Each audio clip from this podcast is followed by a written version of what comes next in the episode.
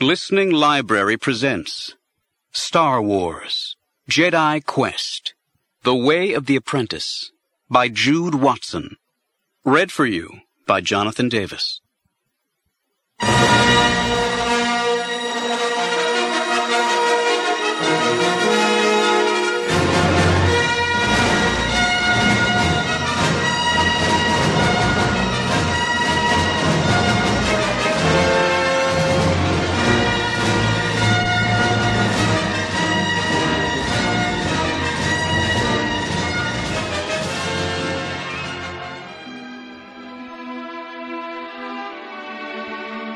Not in living memory, not even among the oldest Jedi Masters, could they remember a Padawan who was as gifted as Anakin Skywalker. He could have advanced through his temple training in half the time it had taken him. From the beginning, he had been far beyond his classmates in lightsaber skills and mastery of the Force. Yet in matters of the heart and mind, he still had much to learn, as Yoda continually pointed out. His teachers had known how gifted he was, but they gave him the same drills and assignments as the other students. They knew he was bored at times, but it was important not to single him out, not to treat him as special. But Anakin was special, and they all knew it. The trouble was that he knew it as well. He had been a unique case from the moment he entered Jedi training at the temple. For one thing, he had been allowed to enter despite having passed the usual age. For another, he had been chosen as a Padawan by Obi-Wan Kenobi from the start. While the other students wondered when they would be chosen and by whom, Anakin's destiny was assured. Obi-Wan watched Anakin's progress with an eye that was both loving and careful. In one hand, he held Qui-Gon's faith. In the other, he held Yoda's caution. There were times it was hard to balance these two powerful influences. On the morning of Anakin's 13th birthday, Obi-Wan had presented him with his Padawan gift. It was the gift that Qui-Gon had given Obi-Wan on his own 13th birthday. A Force-sensitive River Stone. Obi-Wan was ashamed to remember how he'd been disappointed by the gift. He had been so young. He had wanted something significant something like the gifts other Padawans had received. Special hilts for their lightsabers, or cloaks made from the lightweight warm wool from the planet Pashmin. Instead, Qui-Gon had given him a rock. Yet that present had turned into his most valuable possession. The smooth black stone glowed with heat against his heart. It had warmed his cold hands on many planets. It had nestled inside a tiny pocket his friend Bant had sewn in his tunic, close to his heart. It was hard to give it up. But somehow he knew Qui-Gon would want him to. Unlike Obi-Wan's first reaction, Anakin's face showed deep appreciation. Then his expression clouded. Are you sure? he asked. This was given to you by Qui-Gon. He would want you to have it, as I do. It is my most treasured possession. Obi-Wan reached out and closed Anakin's fingers over the stone. I hope it will be with you always to remind you of Qui-Gon and myself, of our deep regard for you. Anakin's smile lit his face. I'll treasure it. Thank you, Master. In many ways, Anakin was more open-hearted, more generous than he had once been, Obi-Wan thought. He was sure that though there was a great weight on Anakin due to the prophecy, that Anakin would do well. Now Anakin was 14. He was an able Padawan who had already proven himself on several important missions. Yet there was one thing that nagged at Obi-Wan. Anakin was liked by the other students, but he had no close friends. He was not loved. Obi-Wan told himself that Anakin's gifts naturally set him apart. But in his heart, he grieved for Anakin's loneliness. He was happy for Anakin's skill and growing command of the Force. But he wished a simple thing for Anakin. It was something he could not give his Padawan. It was not a gift he could hand over, like a well-loved Riverstone. He wished for a friend. Chapter 1 Anakin made his way down an alley deep below the gleaming surface of Coruscant. His Padawan braid was tucked inside his tunic, his lightsaber hidden in the folds of his cloak. The Jedi were treated with great respect everywhere on Coruscant, except for here. Close to the planet's surface, there were those who matched their contempt for good society with their need to hide from it. Everyone was equal here, equally despised. Even air taxis didn't descend this far. It had taken him over an hour to walk down the descending ramps, since the lift tubes were often non-functional. If only he had an air speeder. Then these raids could be done in half the time. But Jedi students didn't have access to their own speeders, not even Padawans. Technically, he wasn't supposed to be outside the temple at all, not without Obi-Wan's permission. Technically is just another way of saying you are breaking the rules, Obi-Wan would say. Either you obey a rule, or you do not. He was devoted to his master, yet sometimes Obi-Wan's earnestness could really get in the way. Anakin didn't believe in breaking Jedi rules. He just wanted to find the spaces between them. Anakin was well aware that his master knew of these midnight jaunts. Obi-Wan was amazingly perceptive. He could sense a shift in emotion or thought faster than a split parsec. Thank the moon and stars that Obi-Wan also preferred not to hear about his midnight trips. As long as Anakin was discreet and didn't get into trouble, Obi-Wan would turn a blind eye. Anakin didn't want to trouble Obi-Wan, but he couldn't help himself. As the night wore on and the temple settled down, as the Jedi students turned off their glow rods and settled down for night meditation and sleep, Anakin just got restless. The lure of the streets called him, there were projects he had to complete, droids he was building or refining, parts to scavenge, rusty treasures to uncover. But mostly, he just needed to be outside, under the stars. Only those of us who have been a slave can really taste freedom, he sometimes thought. His favorite scavenger heap was down here, in the dark underbelly of the city. The glow lights were seldom repaired, and the glittering lights of the city above didn't penetrate down this far.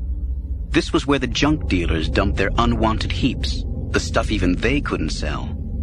It was left in smoking, stinking gray piles for the lowest of the low to pick over.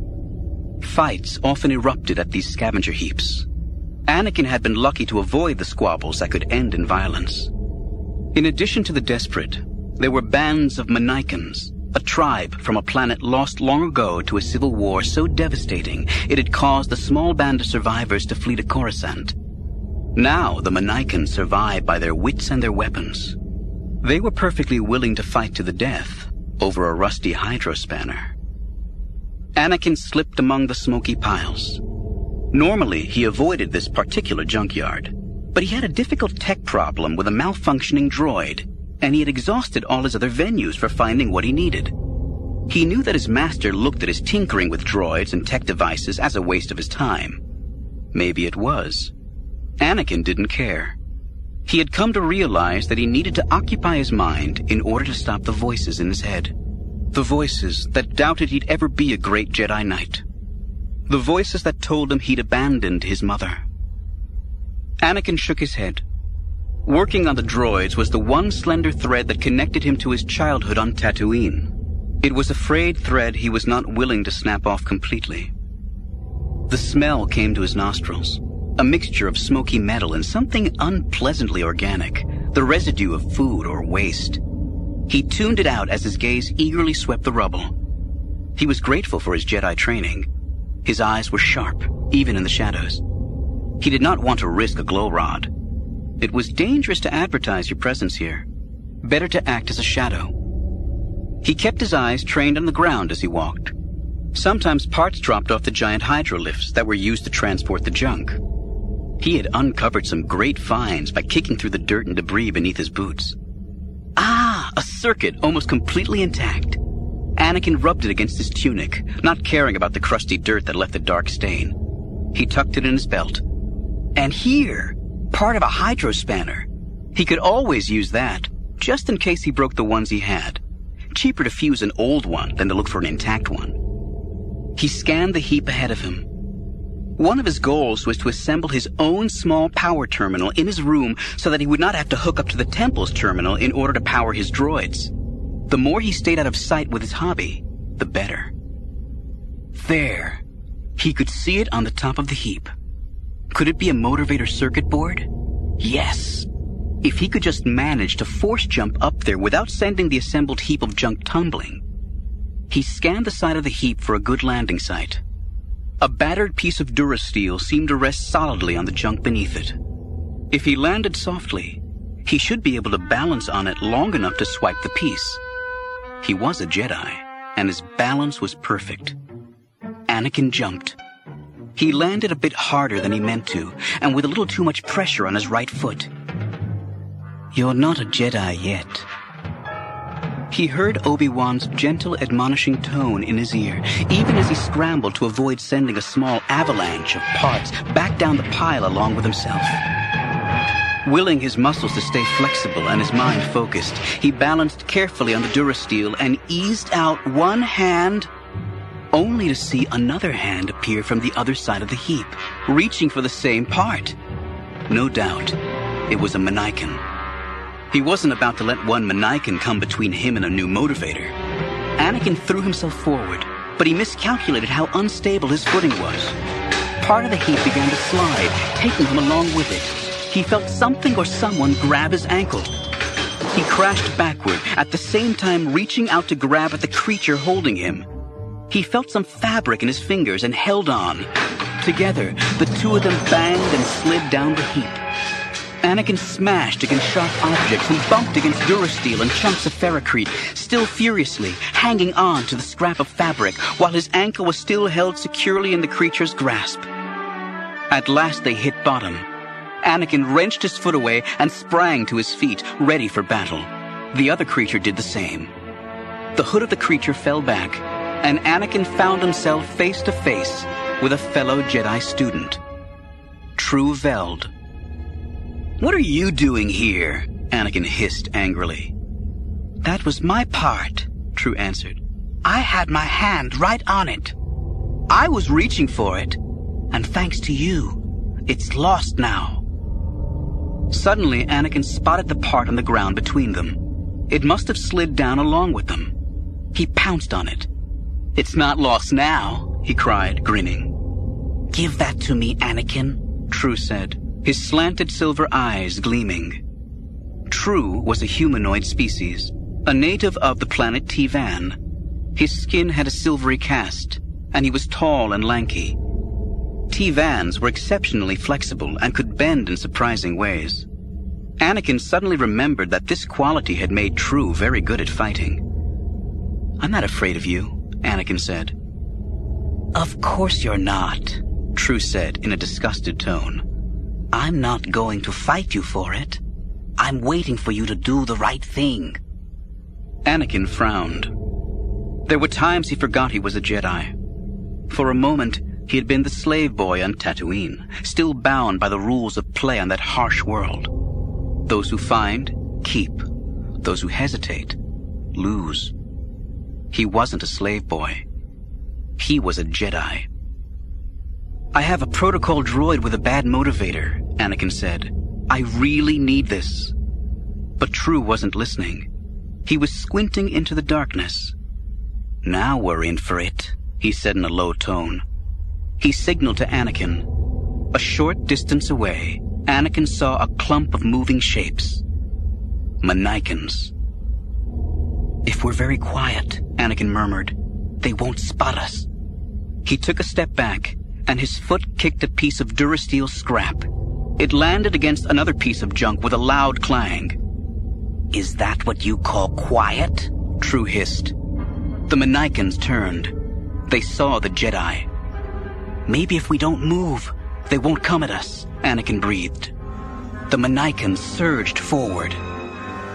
Interesting notion, Tru said. Got any other ideas?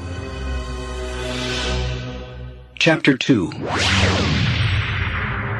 Manaikins ran on four legs and reared up to two when attacking.